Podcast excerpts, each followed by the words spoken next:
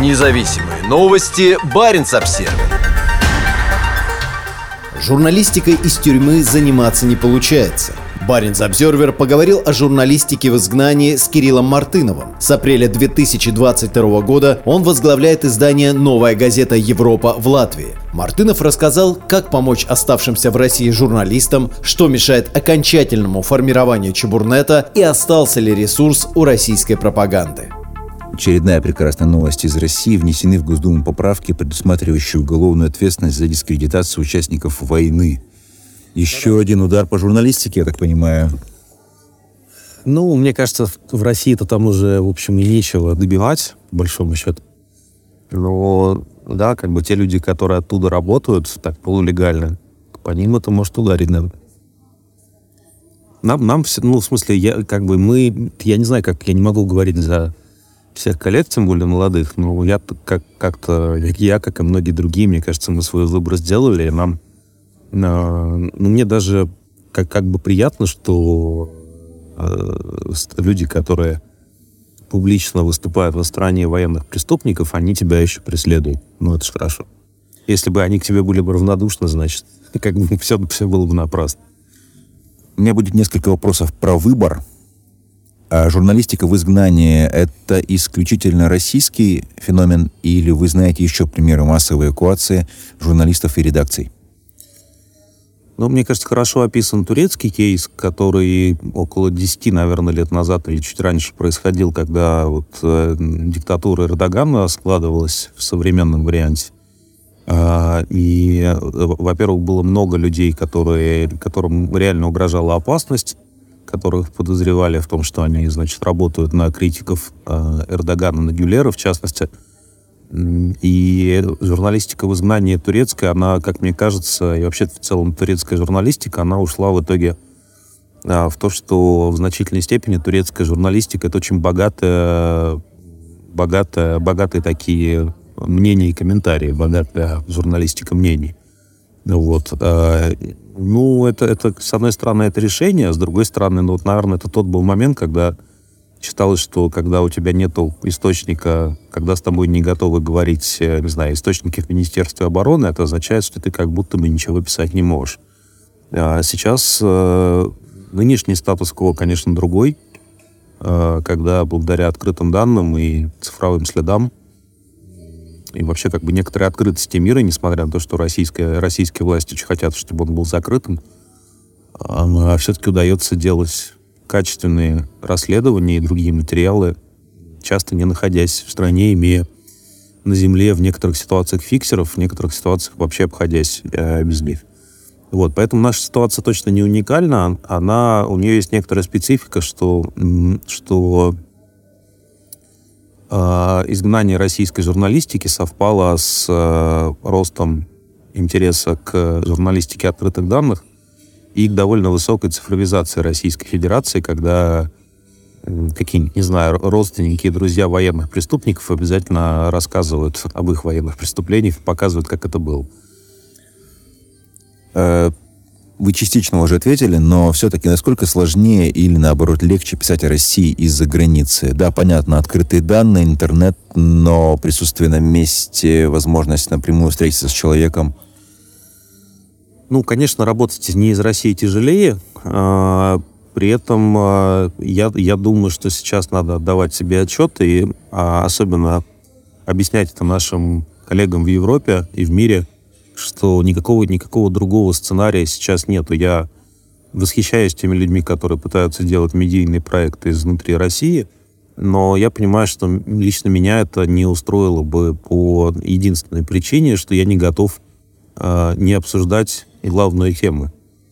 Да, если, если российские власти напрямую запретили говорить о войне, э, за исключением цитат из э, релизов Министерства обороны, то на этом журналистика закончилась, можно заниматься какими-то сайт-проектами вокруг журналистики, избегая того, за что к тебе придут и тебя посадят. В истории отъезда из России ничего хорошего и приятного не было. Выход другого представилось, пока у нас есть возможность вытаскивать информацию из России, отправлять ее, публиковать ее без цензуры, отправлять ее обратно, мы выполняем какую-то важную функцию. Люди в России очень устали от военных новостей.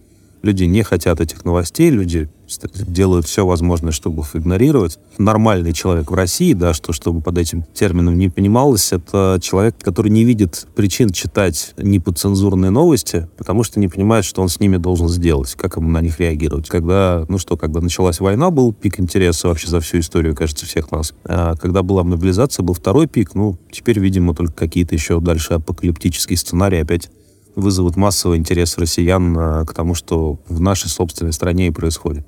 Э, часть новой газеты эвакуировалась, э, часть осталась в России. Как уехавшие и оставшиеся относятся друг к другу? Не могу комментировать, потому что те, кто остались, соответственно, они находятся в зоне риска. Мы этот год, уже год эту тему не обсуждаем. До тех пор, пока люди будут в опасности, видимо, будем вынуждены молчать. Не считаете ли вы, что журналист должен находиться в центре событий? Есть, например, военные корреспонденты, которые едут э, на войну, рискуют там жизнью, но все равно едут и работают. Почему уехавшие журналисты предпочли безопасность? Я с э, некоторыми коллегами этот вопрос обсуждал, точнее, они сказали, ну а зачем вот новая газета приостановила печать э, в конце марта прошлого года, 22-го? Я говорю, ну как зачем? Ну, для того, чтобы люди не сели в тюрьмы. А он сказал, ну и зря вот так. У нас вот многие сели, а мы все равно старались издавать что-то до последнего момента. Мне кажется, здесь можно использовать такой утилитаристский аргумент о том, что в целом нужно стремиться делать что-то полезное. Молчащие журналисты никому не нужны, на мой взгляд. И мы видим сейчас, как, как вот му, корчатся в муках а, те, те издания, которые пытались по каким-то альтернативным, параллельным повесткам не военным работать из России что происходит, в принципе, с э, хорошими профессиональными изданиями типа «Коммерсанта». Журналистикой из тюрьмы заниматься точно тоже не получается, да, а вот, поэтому мы постарались, насколько это возможно, остаться в гуще событий, но тюрьма не является гуще событий, вот как-то так. В чем смысл вашей и в том числе и нашей работы? Надеетесь ли вы перекричать российскую пропаганду? Есть ли в России спрос на независимую журналистику? Я думаю, что у пропаганды все не очень хорошо. Если бы вот пропаганда была бы такой эффективной и могущественной, то им не нужно было, не нужны были все эти законы или большая часть этих законов. Они могли по-прежнему держать какое-то количество независимых медиа в качестве ну, витрины. Они, пропаганда проигрывает конкуренцию в условиях, когда государство совершает преступное действие и совсем не может объяснить, в чем смысл а, того или иного выбора, а, пропаганда, мне кажется, находится, ну, она, безусловно, влияет на заметную часть российского общества, но далеко не на все российское общество. Мне кажется, треть российского общества находится в каких-то спокойных, ровных отношениях с пропагандой, и в других сегментах общества все по совсем по-разному устроено, и если посмотреть на последние передачи, вот последних месяцев передачи Владимира Соловьева, то кажется, что там совсем, ну, там кризис жанра определенный, потому что они, во-первых, они повторяют до бесконечности одно и то же. Раньше их тактика заключалась в том, чтобы как-то увеличивать градус безумия и ненависти, а сейчас они уже выкрутили эту громкость на максимум. Они каждый вечер обсуждают, что ядерная война неизбежна, необходима и пойдет на благо Российской Федерации и российскому народу. В тот момент, например, когда реальность и пропаганда начали очень сильно отличаться, это было в сентябре в первую очередь, во время начала мобилизации, э, пропаганда совсем не выглядела э, ни блестяще, ни, ни, ни, ни монолитно. Да, картины сотен тысяч человек, которые из России убегают, это все очень э, такая шаткая конструкция в конечном итоге. Если в пропаганде сомневается просто активное меньшинство, мне кажется, это уже очень серьезно. Чем а, более а, преступными будут решения российских властей, тем больше у нас шансов нанести в какой-то момент времени ответный удар пропаганде. Вот, шанс есть такой. Другое дело, что не факт, что он наступит или что он наступит быстро.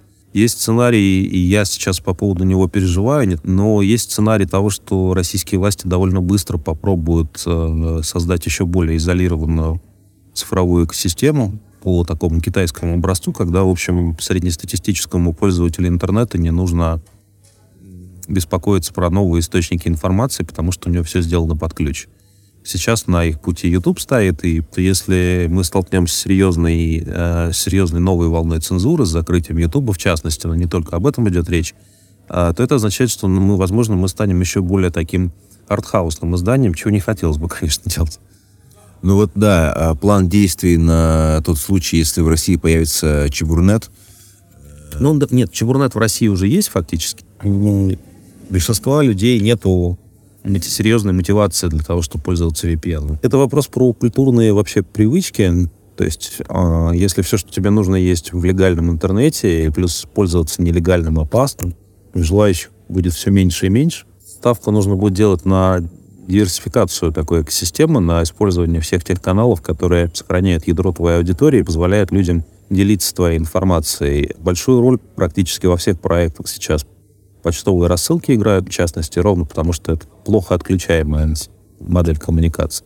Ну, я думаю, что мы дойдем еще до какого-то каких-то разных форм э, сам и там из дата на этом пути. Хотя, конечно, все обеспокоены вот тем, как бы, как бы придумать какое-то технологическое решение, которое уже на массовом уровне даст э, пропаганде бой. Такого решения пока нету, и, мне кажется, российские власти сейчас сокращают спектр наших возможностей.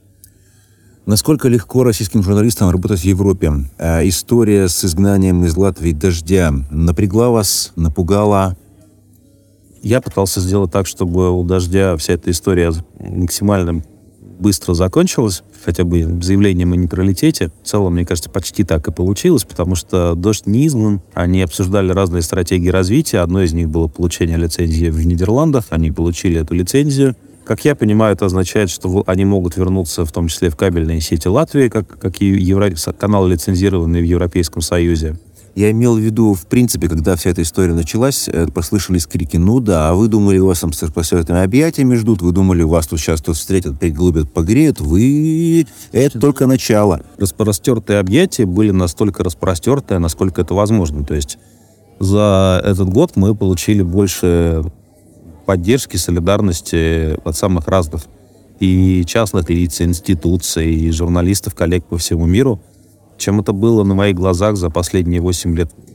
Ну, в Латвии есть человек, который, э, который э, делает, вот, собственно, фонд поддержки журналистики, и буквально спасла, я думаю, десятки российских журналистов, приехавших э, в страну без редакций, помогала им совсем вот, с жилья до психологической поддержки – а то, что, то, что вот на дождь э, все э, остро реагировали, это, мне кажется, в каком-то смысле слова очень объяснимо и даже банально, потому что, ну, война идет страшная, и все ищут, кого победить. Если Путина пока вот прямо сейчас не получилось, давайте там дождь победим.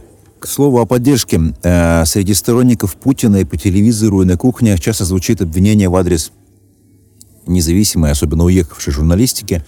Никакая она не независимая, она спонсируется Западом, проплачена – Госдепом. Э, более того, э, мой коллега, э, узнав о моем отъезде, написал, что я теперь буду патроном в обойме западной пропаганды. Вообще мир за пределами России — это не, не райское место, и в реальности свобода слова — это скорее как бы борьба за свободу слова. Да, было бы странно, если бы, если бы там, в Европейском Союзе была бы просто э, какая-то идиллия, где нету ни самоцензуры, ни коррупции, ничего. Конечно, эти вещи здесь есть, они есть э, при этом несравненно на несколько масштабов меньшем уровне, чем то, что происходило в России даже до войны.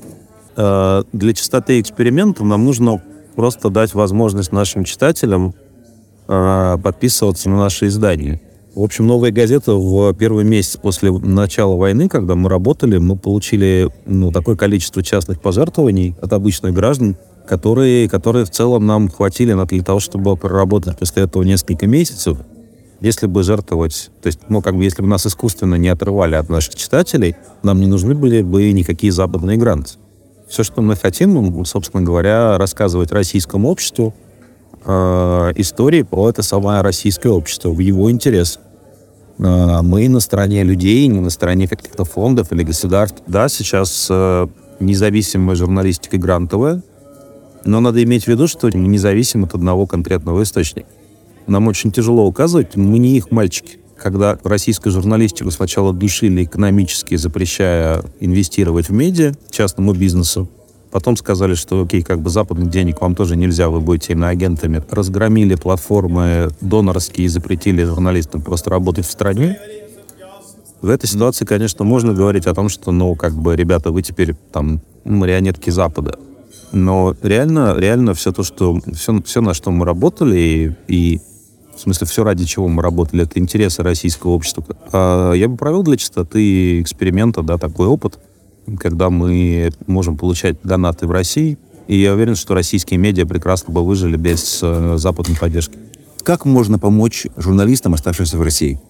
Журналист э, должен понимать, что сообщество, оно солидарно к нему, не в смысле там каких-то добрых, хороших слов, что все молодцы, а в том смысле, что в целом, если мы знаем человека как профессионала и нашего коллегу, мы готовы оказывать деятельную помощь, что как бы у этого человека всегда будет возможность получить визу.